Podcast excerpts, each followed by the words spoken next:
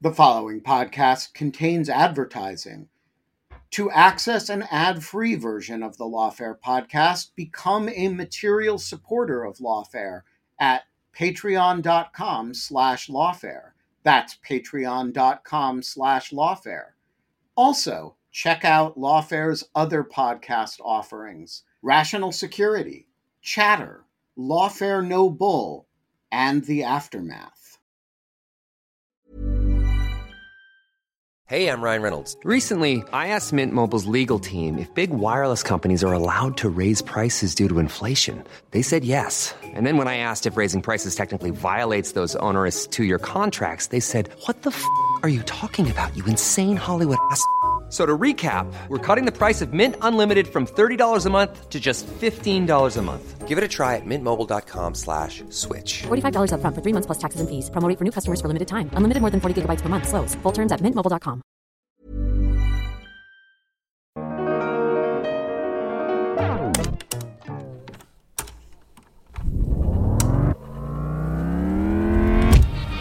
I'm Katherine Pompilio with an episode from the Lawfare Archive for January 17, 2022.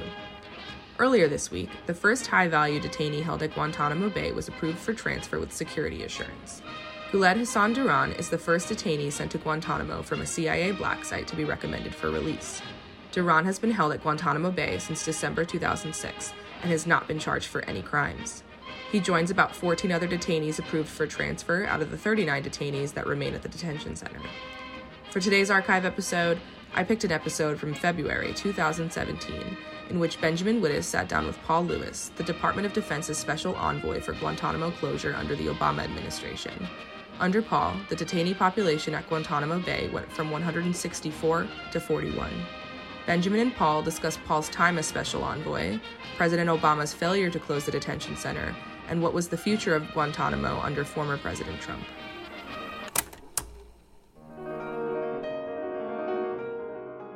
I'm Clara Hendrickson, and I am a friend of Lawfare who knows nothing about national security. This is the Lawfare Podcast, February 25th, 2017. Until a few weeks ago, Paul Lewis served as the Department of Defense's special envoy for Guantanamo closure, working through the last days of the Obama administration to facilitate the transfer and release of Guantanamo detainees away from the prison. Thanks in large part to his work, Gitmo currently houses only 41 detainees. But the Trump administration has promised to halt any further transfers and may plan to bring future ISIS detainees to the detention center. With that in mind, Benjamin Wittes sat down with Paul to chat about his time as special envoy, President Obama's failure to close the prison, and what comes next for Guantanamo. It's the Lawfare Podcast, episode number 210 Paul Lewis on Not Closing Guantanamo. So, Paul, you are not in office, and Guantanamo is still there. Uh, let's let's start with that. I, I think that's a fact. I don't think that can be considered an alternative fact. I think that's a fact that we can all agree on. It's How still we, open. How do you feel about it? Um, I wish we had closed it. Um, we came close, but I feel good about what we did. We reduced the population to 41, and of those, only five are currently eligible. And I think that's a good record. So, let's go over the record. Uh, the president, former president now, came in promising to close Guantanamo. Uh, what was the population like then? Uh, that it then came down to 41. Uh, and uh, what was your role in all of that? There's about 240, uh, 242 to 246, um, depending on how you count, and that's always an issue. But about, let's say, 242 when the pres- former president started. Uh, I had two roles. Um, I was the general counsel for Adam Smith for a while in the HASC, and that was a very important issue for uh, Congressman Smith. I spent more than half my time as general counsel on detention issues, and he felt it was very important. He agreed with the president. So I worked with him, and then in the end of 2013, the White House asked me to uh, become the special envoy at DoD. So, in that role, my primary uh, function was to, to help reduce the population by transferring the detainees that were eligible. And I know you're familiar with the process, and we can talk about what makes a detainee eligible. Yeah, but so the. I'm familiar, Yeah. but the listenership Yeah. may not be. So Right. let's walk through it. Uh, there's a perception, and it was certainly uh, uh, uh, uh, stoked by uh, a lot of the opponents of Guantanamo closure, and and including the now incumbent president, uh, that this was a willy nilly process of setting people free so that they could then turn around and blow things up. Um, what actually was the process for uh, transfers, eligibility for transfers, and uh, actually effectuating transfers? Sort of walk us through it. Sure. Well, the policy was that both administrations that had control of Gitmo um, detaining prisoners um, since 2002 came to the conclusion that Gitmo hurt us more than helped us, and various reasons cost, uh, radicalizing uh, the bad guys, um, hurting us with our allies. President Obama made a moral argument. But what I think is important is both administrations came to that conclusion. By the end of his term, President Bush felt that Gitmo should be closed. Every Secretary of Defense and every Secretary of State came to the same conclusion, including Donald Rumsfeld, who said Gitmo should be closed. He just didn't know where uh, the remaining detainees should go, but he felt it should be closed. So that was the policy determination. How we affected it was um, early in the Obama administration, there was a review process that put the detainees in categories. Um, eligible for transfer if we could reach safe security assurances, um, eligible for prosecution, so they would go into the military commissions bucket, and then those that um, at that time felt could not be transferred. Um, so I focused on those that were determined to be eligible for transfer. And what we looked at was seeing um, through policy, number one, and then through statute, if we could safely transfer those detainees, either back to their home country. And as you know, there are a lot of Yemenis who could not go back to Yemen. It's basically a failed state, and they, Yemen, for whatever reason, could not provide the security assurances. So we looked for a detainee who we felt, you know, that the, there's always a risk of detaining, uh, of transferring a detainee, but that the risk could be substantially mitigated. That was the statutory term by assurances. What are the assurances? We looked at the country, either the home country or a third country, over 30 nations that stepped in to take Gitmo detainees that weren't theirs. Um, could they follow them? So they were, they were not going to be detained as they were in Gitmo. So various different permutations per country. But could they let us? Could they follow them? Could they keep them from traveling across the borders, taking their passports, making their ID cards of the sort where they couldn't travel? Would they let us know what's going on, which is very important? A lot of countries um, want to work with us but don't necessarily share information. And then finally, either rehabilitate, integrate, or reintegrate the detainee into the society. So, for instance, if we are sending a, a Yemeni to a third country, you know, language lessons, employment opportunities, um, will they set them up in an apartment, that sort of thing, so that it's going to work. Um, so those are what we looked at. We looked at the detainee, what his mindset was. Uh, we looked at the country, their capabilities, their security environment, and tried to, to find a mix that worked. All right. So many listeners will be aware of uh, the story this week that broke about one uh, Guantanamo detainee where this process did not work. Now, this was before your all's t- this release was significantly before your all's time uh, in uh, in office. Uh, but it's a pretty awful situation, right? A detainee gets released, and uh, there's a suicide bombing in Mosul that he clearly played a role in, or seems to have played a role. That's my in. understanding. Uh, so, first of all, uh, what is your understanding of the specific case, and uh, to what extent does it keep you up at night? The fact that uh, tomorrow we may read such a story about one or more of the people that, that you helped get out of Gitmo. So, so my understanding is based on the public record. I don't have access to classified evidence anymore. This was done in the previous administration. Um, both secretaries, who ultimately had to make the, the decision um, to implement the president's policy decision to close Gitmo by transferring detainees, in which both the secretaries supported they had to make the decision if it was worth taking a risk to transfer a detainee, knowing that there are no guarantees that a detainee could go back to the fight. And that's the most important decision they had to make, whether this was a reasonable decision to make. And uh, you've heard Secretary Hagel uh, recently, he's, he's spoken publicly about his transfer decisions. He took it very seriously. I can tell you the Secretary of Defense, with all the issues he had to deal with in the world, spent a long, long amount of time thinking about Gitmo transfers. He wanted to do the right thing. And you've heard Secretary Carter say that he wanted to transfer, but he wanted to do it safely. So we wanted to do the right thing, but it was with the underlying um, presumption that if we did not transfer people, that was also a risk. We can't quantify the number of people who have been radicalized by the concept of Gitmo, but the thought was that there's a risk at transferring, but there's a risk at not transferring.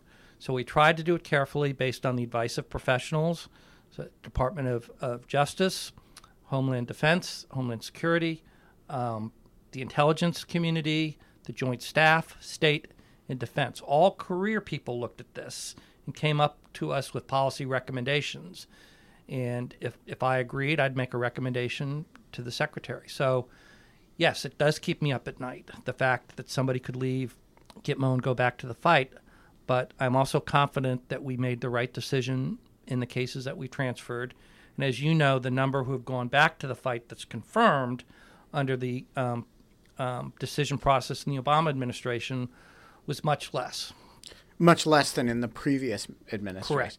Now, what do you attribute that to? So, I, I the data are very clear on that. Mm-hmm. I can think of several possible explanations. Right. One is that Ural's releases have just had less time, and that they're um, uh, they're you know they've been out for at most seven eight years.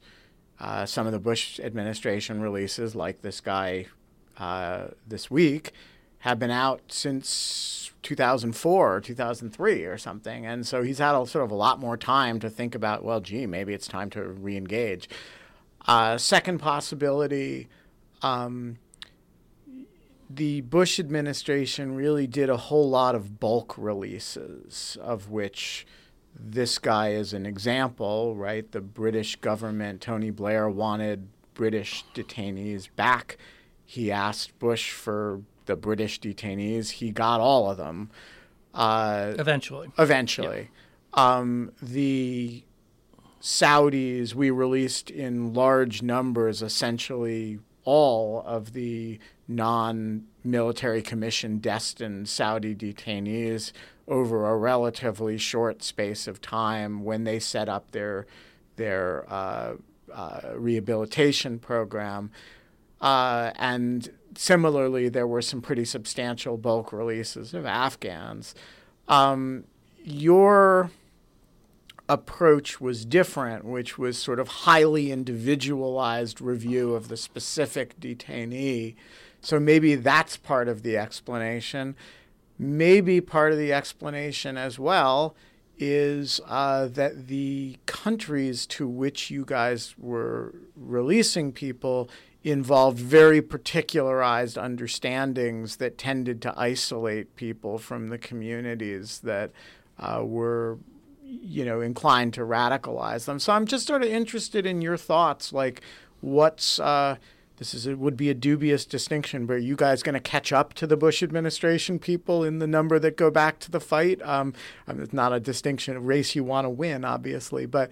Um, or is this or is there something different about the review you guys are were doing that you make you confident that your the rates during the Obama administration will stay lower?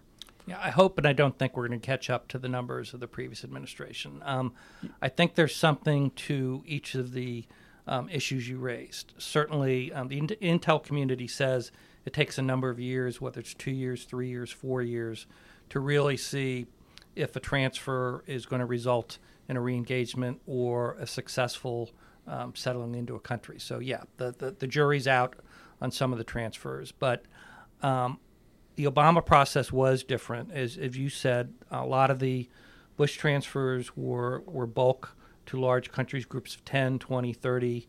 Um, and while there was individualized review, it wasn't to the level of scrutiny under the Obama process. So the, uh, under the Obama process, it was both individualized and they had greater access to information.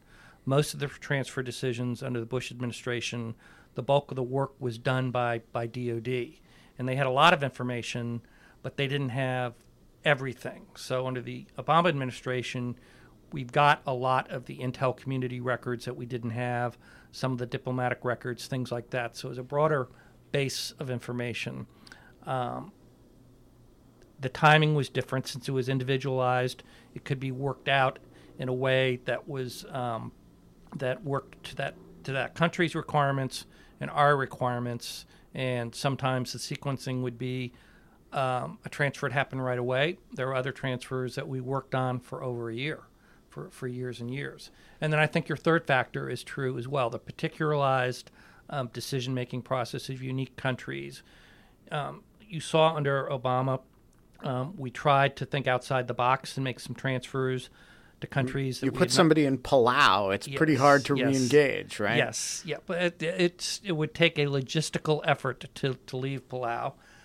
Um, other countries, we we uh, we went to South America, but as you, I think you saw towards the end, we were going back to the United Arab Emirates, Oman, and Saudi Arabia, which basically uh, my colleagues at State, Lee Wolosky, and my colleagues in the Intel community and I, we could go up and tell the Hill we have confidence in these programs. Oman took 30. They patterned their program after Saudi Arabia um, and we had confidence in it. And I think uh, you know, that the, the, Hill, even the members that didn't like transfers, felt that we were transferring to the best countries that we could. Um, so, a combination of those three countries that we considered to be trusted partners that were really helping out the president. They didn't have to. Um, the Saudis, up until um, uh, the very end of the Obama administration, only took Saudis. And at the strong encouragement of the president and Secretary Kerry, um, they took Yemenis and broadened their program. Um, again, we'll see how that works, but I can tell you it's to their benefit to make it work. Um, right, because they got them now. Yes. So I think there's something to all that you said, but I, I think we had a good process. Um, as you can see, we didn't transfer everybody. There are 26 that are at Gitmo right now who are not eligible, and they're they were continued to be as continuing. They were considered to be a continuing significant threat when they were reviewed by the executive order process that Obama had. And that's another thing. It's no longer indefinite detention without some sort of review. There was review under Bush, but there's a systematized process under executive under an Obama executive order where every one of the detainees was looked at to see if they were a continuing threat. So it was no longer a legal black hole, which is important to many folks in the human rights community. Uh, they don't think it's perfect, but certainly there is a review process in which lawyers are involved now, lawyers of, of the detainees, not just military lawyers.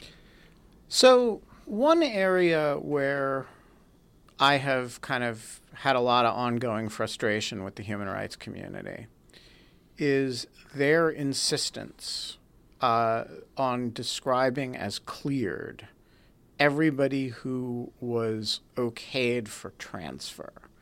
And a lot of the press does this too, you know, that, you know, you have a detainee who's been there for years, who lost, uh, uh, who had a CSRT, a combatant status review tribunal right. that found him detainable, who had multiple rounds of review that found him detainable, right. and who had a habeas corpus case in which he is found to be uh, uh, uh, legitimately detained as an unlawful enemy belligerent.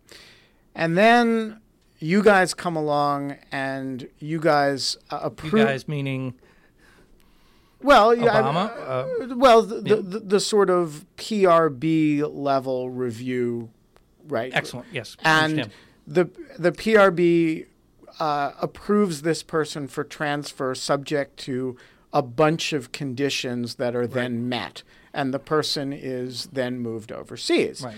And I have no problem with this process. I look at this process and I say that's exactly how you would want the system to work.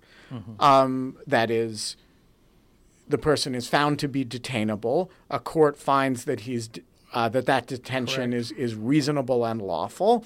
You have multiple rounds of review that all don't find that there are conditions under Right. which you could release him. And then you find at some point that there is a view, review process that says, hey, there is a set of conditions in which you could release the person, and here they are. And then those conditions are met, and the person's transferred. And all that strikes me as very reasonable process.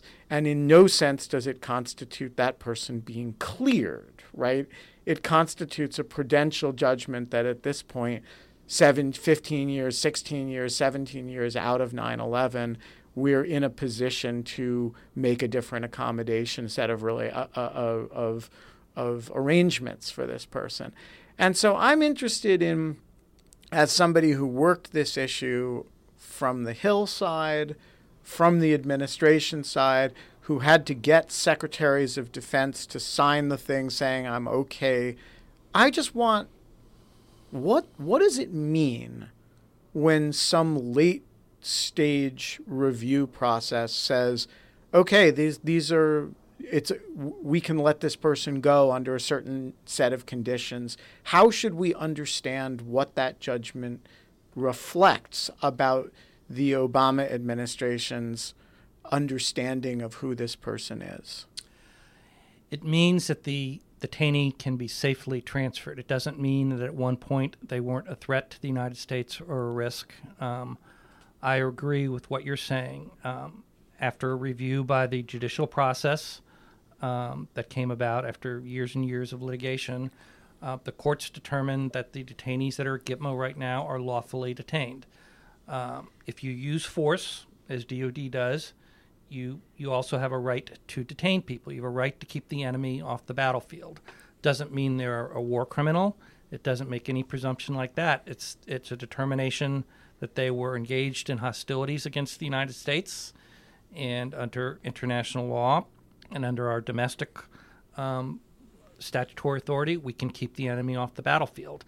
What it means is that at the point of time where a transfer was approved by the secretary, the secretary, in the best judgment of the national security leadership of the administration, felt um, any risk that detainee posed against the United States or its allies could be mitigated by a transfer with property assurances, proper security assurance. So it wasn't a clearance; it was a transfer. Hey, I'm Ryan Reynolds. At Mint Mobile, we like to do the opposite of what Big Wireless does. They charge you a lot, we charge you a little. So naturally, when they announced they'd be raising their prices due to inflation, we decided to deflate our prices due to not hating you. That's right. We're cutting the price of Mint Unlimited from $30 a month to just $15 a month. Give it a try at mintmobile.com slash switch. $45 upfront for three months plus taxes and fees. Promo rate for new customers for limited time. Unlimited more than 40 gigabytes per month. Slows. Full terms at mintmobile.com. Millions of people have lost weight with personalized plans from Noom, like Evan, who can't stand salads and still lost 50 pounds. Salads, generally, for most people, are the easy button, right? For me, that wasn't an option. I never really was a salad guy. That's just not who I am. But Noom worked for me. Get your personalized plan today at Noom.com. Real Noom user compensated to provide their story. In four weeks, the typical Noom user can expect to lose one to two pounds per week. Individual results may vary. Hey, Lawfare listeners, Ben Wittes here. Want to tell you about the first time I got a report from the folks at Delete Me. It was shortly after I started using the service back in 2022, and they sent me their first privacy report. I have since gotten eight others, and it contained some shocking information. They had removed my data from 56 separate data brokers, that this had included 133 separate records, including 621 individual pieces of personal information. Uh, the data broker with the most information about me was a company I'd never heard of called People by Name. And here's the thing since then, every couple of months, I've gotten another privacy report from Delete Me, and it always contains more information that they have removed from the data brokers about me. In the second report they informed me they had removed my stuff from 41 data brokers and that the one with the most information about me was called HLEC. I have no idea what HLEC is. So the other day, I got my latest report, and it includes 15 more data brokers with my personal information, 113 pieces of personally identifiable information. Big culprit this time is something called My Life. Well, I want to tell you that they don't have My Life anymore. And that is why I recommend Delete Me. As this little anecdote shows, there's a lot of my data out there, and these companies keep acquiring it and making it available to anybody who can pay. And I have uh, slept a little bit more easily ever since I found a, a, solution to this problem. And I want to stress, as I do every time, that I started using this before Delete Me started advertising with Lawfare. Delete Me finds and removes any personal information you don't want online and it makes sure it stays off. And that's the point of this little story that, you know, they keep coming back. You can get it removed once, but they'll put it back. And then Delete Me comes and takes it off again.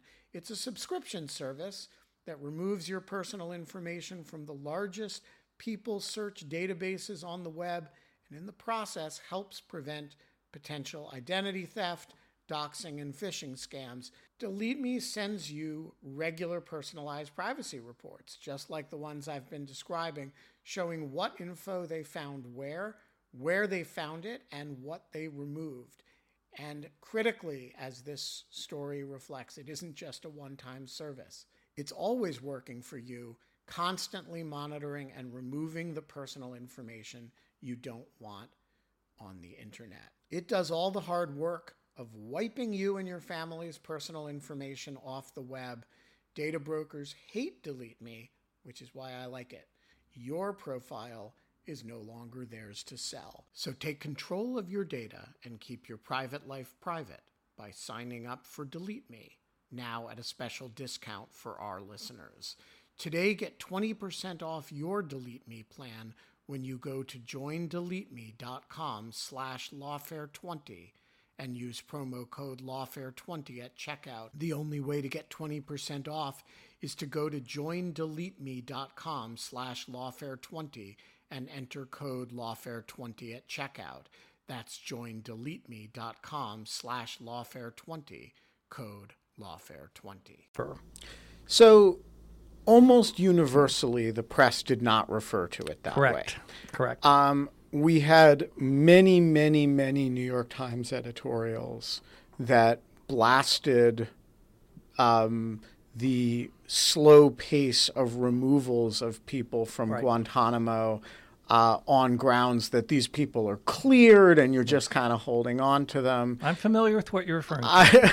And so, what's uh, you guys were sort of weirdly wedged between a group of people who said don't transfer anybody under any circumstances, and a group of people who said every time you transfer somebody, it's evidence that that person was innocent and that you were wrong to be holding them in the first place.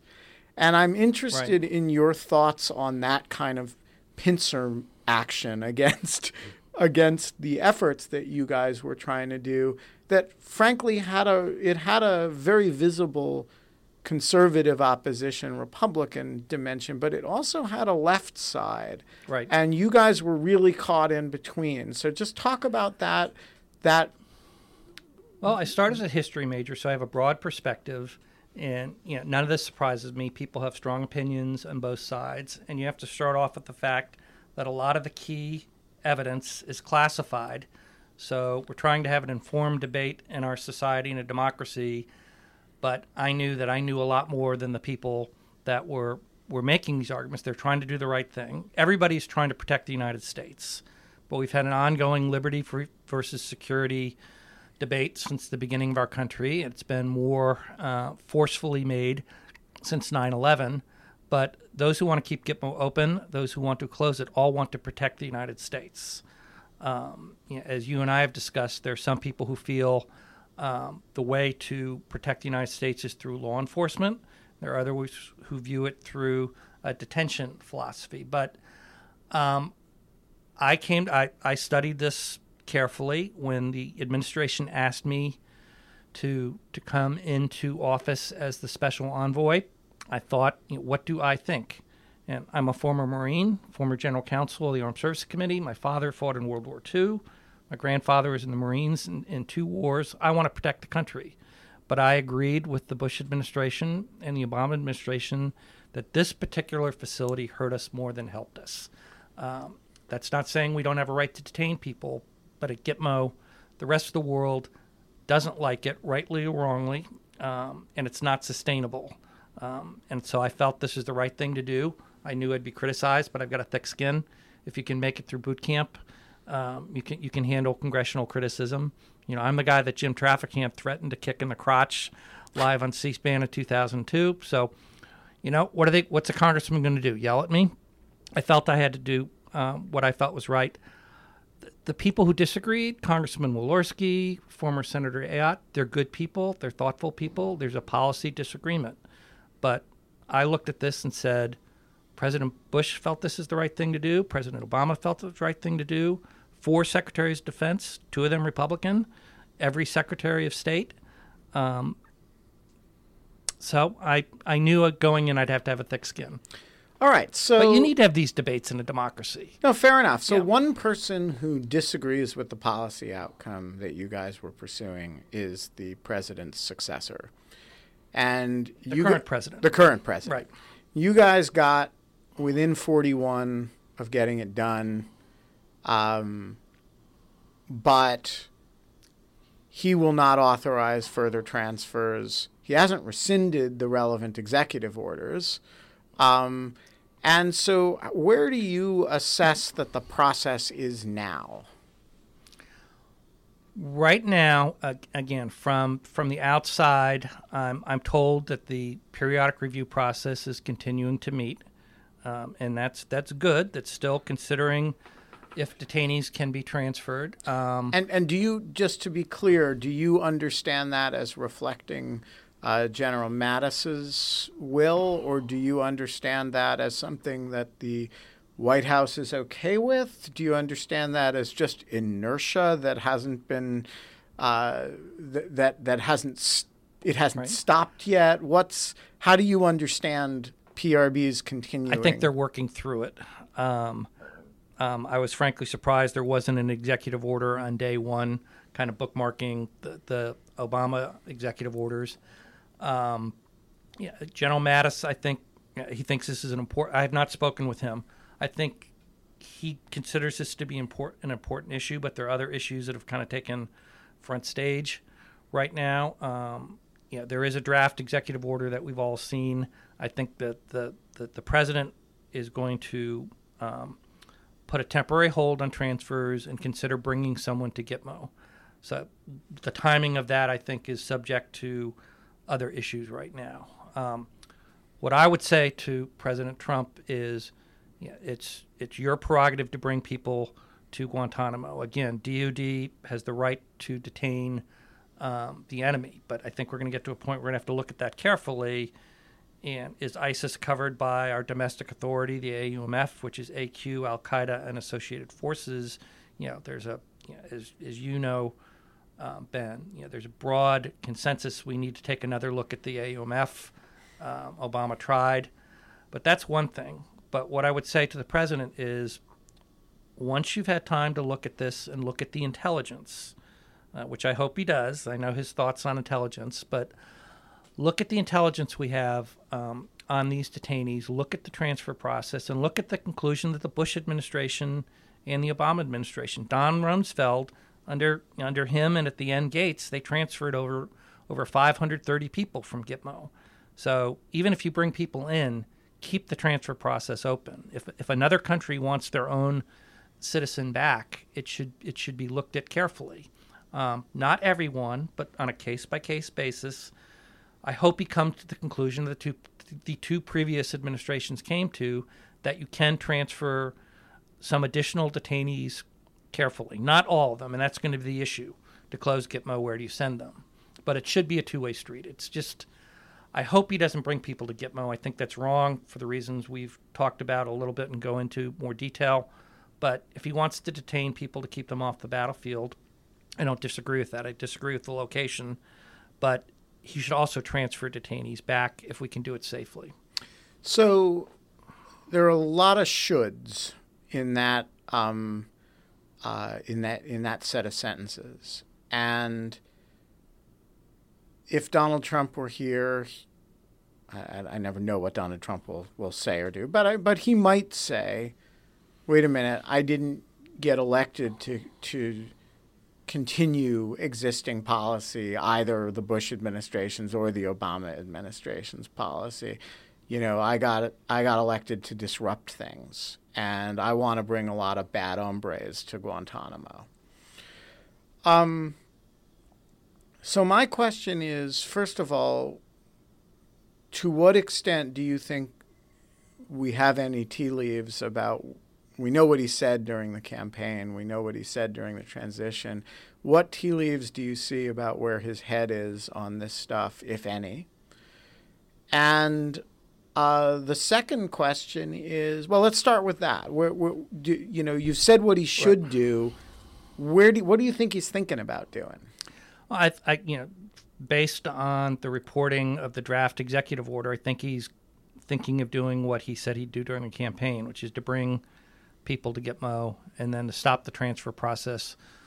But I think it's important that the draft executive order says stop the process temporarily. So, you know, that's, I disagree with that, but that's his prerogative.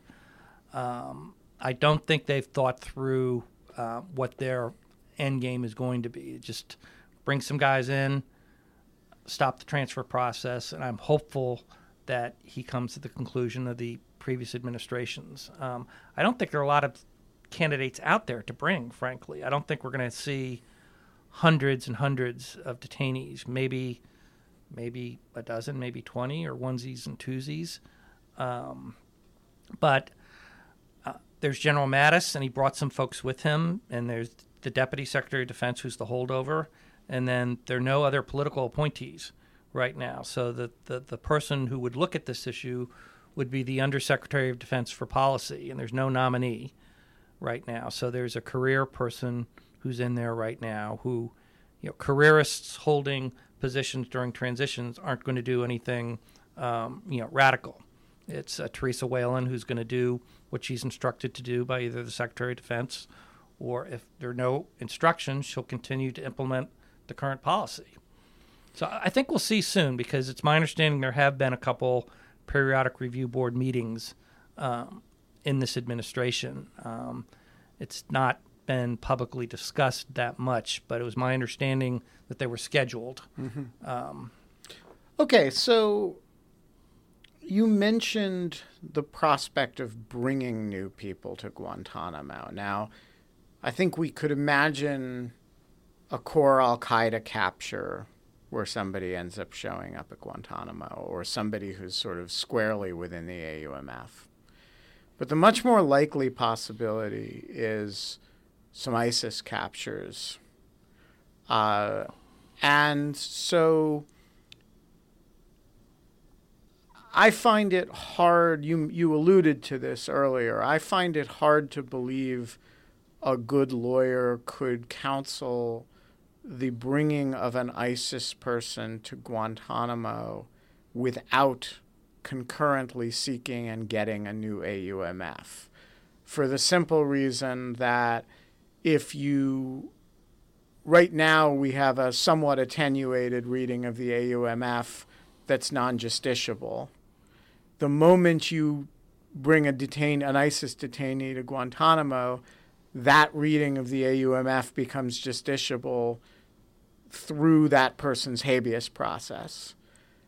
And to the extent that you don't like what the DC Circuit does, or maybe the Supreme Court does in that habeas case, you're kind of stuck with it. And stuck with it not merely in the habeas context, but in the kinetic military action context. So, with your lawyer hat on here, what are the chances that DOD would actually bring somebody, an ISIS person, to Guantanamo without a new AUMF that specifically includes ISIS? I don't know, and I uh, I don't want to speculate. Um, and I just um, the, the, the the president has said, yeah, during the campaign and through tweets, my understanding that his intent is to do so. So I know that the process would be under the previous administration, that decision would be made by the National Security Council and all the agencies involved, and the lawyers would be involved, and the policymakers would be involved, the intel folks would be involved. But I agree with your premise that the AUMF is getting attenuated. If somebody were brought in that's ISIS under the current AUMF, it would have to be certainly a broad reading. Um, so I don't know, but it seems like it's the intent of the president to do so. Um, if I were in the general counsel's office of DOD, I would look at it very carefully. And, you know, that the lawyer's job is to raise the issues. And I would certainly say, Mr. President, you know, this is going to, this is a litigation risk. Um, stepping back, with the president wanting to do what he said about Gitmo, I see the future for the folks who want to close Gitmo. It's going to be in the courts. Um, the NGOs and the human and the rights community have made it clear they're going to fight this every step of the way. So, so that must give you some. It's not a complete answer, but, right? So that, yeah. but, but but that prospect certainly gives me a lot of mixed feelings, and I suspect may give you some mixed feelings too. On so, just speaking personally, uh, I would not want to see the DC Circuit or the Supreme Court say the question of whether the conflict is over is a justiciable question, and we declare that the conflict is over, and therefore you have to release people from Guantanamo. On the other hand, um, I I sympathize with the idea that sort of announcing during the campaign, I'm going to bring a whole lot of bad guys to Guantanamo, is a very reckless thing to do and you could really imagine a tail wagging the dog situation here, in which to uh, to keep you know to keep the tough guy image, you have to bring people to Guantanamo in order to justify it being open. Um, and so, you know, from where you sit as a sort of DOD exile uh, who's not part of the human rights community, but who's been working with those guys to effectuate a lot of transfers. And, you know, how, what's, how do you feel when you, or how do you react to the idea that now they're sort of going to litigate to try to do what you were trying to do through very careful diplomacy and interagency policy making? Well, I still think Gitmo should be closed. So if litigation is the way to go, um, that's the that's the way forward. Um, politically, the responsible thing to do is for Congress to step in and come up with either an AUMF for ISIS, as, as the former president uh, suggested, or an AUMF that's broader, which would a lot of the Republicans want. And you, as you know, Congress has thought about it, writ, broadly speaking, Republicans would want an AUMF that doesn't have a scope as to time and geography and gives the president authority to detain, subject to congressional and court review. You know, most of the Democrats would like, okay, we'll have it for a particular country or some sort of geographic scope and a time scope, saying after a year or two, Congress need, would need to reauthorize it. Um, I think Congress should have that debate. Um, as you know, we're in a, a polarized world uh, where Congress doesn't always get around to what it, it should do. But I would like to see Congress look into the issue. And then I think Gip, I, I agree with President Obama. Closing Gitmo is a moral and a national security imperative. It's I can't quantify, I can't give you the numbers, but I think it's radicalizing a lot of people, and it's going to hurt us in the end. And I think we need to close it the, the way to do it is it, it the, so one policy aspect is AMF. The other way is okay, how do we close it safely and deal with the 26 who currently we feel can't be transferred? If you can't send them back to their home country, if you can't do it to an international community, if you can't do it um, at Gitmo, the only place is domestically in the United States. Let's find a safe place, um, a military brig, or uh, another facility that can handle 30 people safely, and then maybe as a compromise, um, if there are additional detainees, bring them that, to that location. It's not a perfect solution, but it, it it it protects the country. It removes the Gitmo issue. People still say it's Gitmo North, but the original uh, arguments against Gitmo are basically taken away, not completely, if it's transparent and it's subject to judicial process, it, it addresses many of the concerns of the international community. Not all of them. Certainly, the bad guys will still hold it against us, but we're trying to, to talk to the reasonable people in the international community. So, what comes next for you? You've been toiling in these trenches for a lot of years now. Uh, and now, January 20th, yes. you walked out the door, turned out the lights. What? February 3rd, I stayed for two more weeks. Gotcha. Because I was on a contract. But four things getting in shape and exercising, more times with my kids. Um, I'm teaching two classes at Georgetown, and then thinking about a long term solution. But I want to. I want to stay involved in policy. I think this is important, so I'm I'm thinking about how I can do that. But I want to keep involved in the in these issues. Thank you very much for joining us. Thank you, Ben. My pleasure. And I appreciate all the work you do. I read Lawfare every day religiously. Uh, and let the record reflect that uh, your check for that statement is in the mail. the Lawfare podcast is produced in cooperation with the Brookings Institution. Our music is performed by Sophia Yan. Please spread the word and promote the Lawfare podcast via your social networks. Thanks for listening.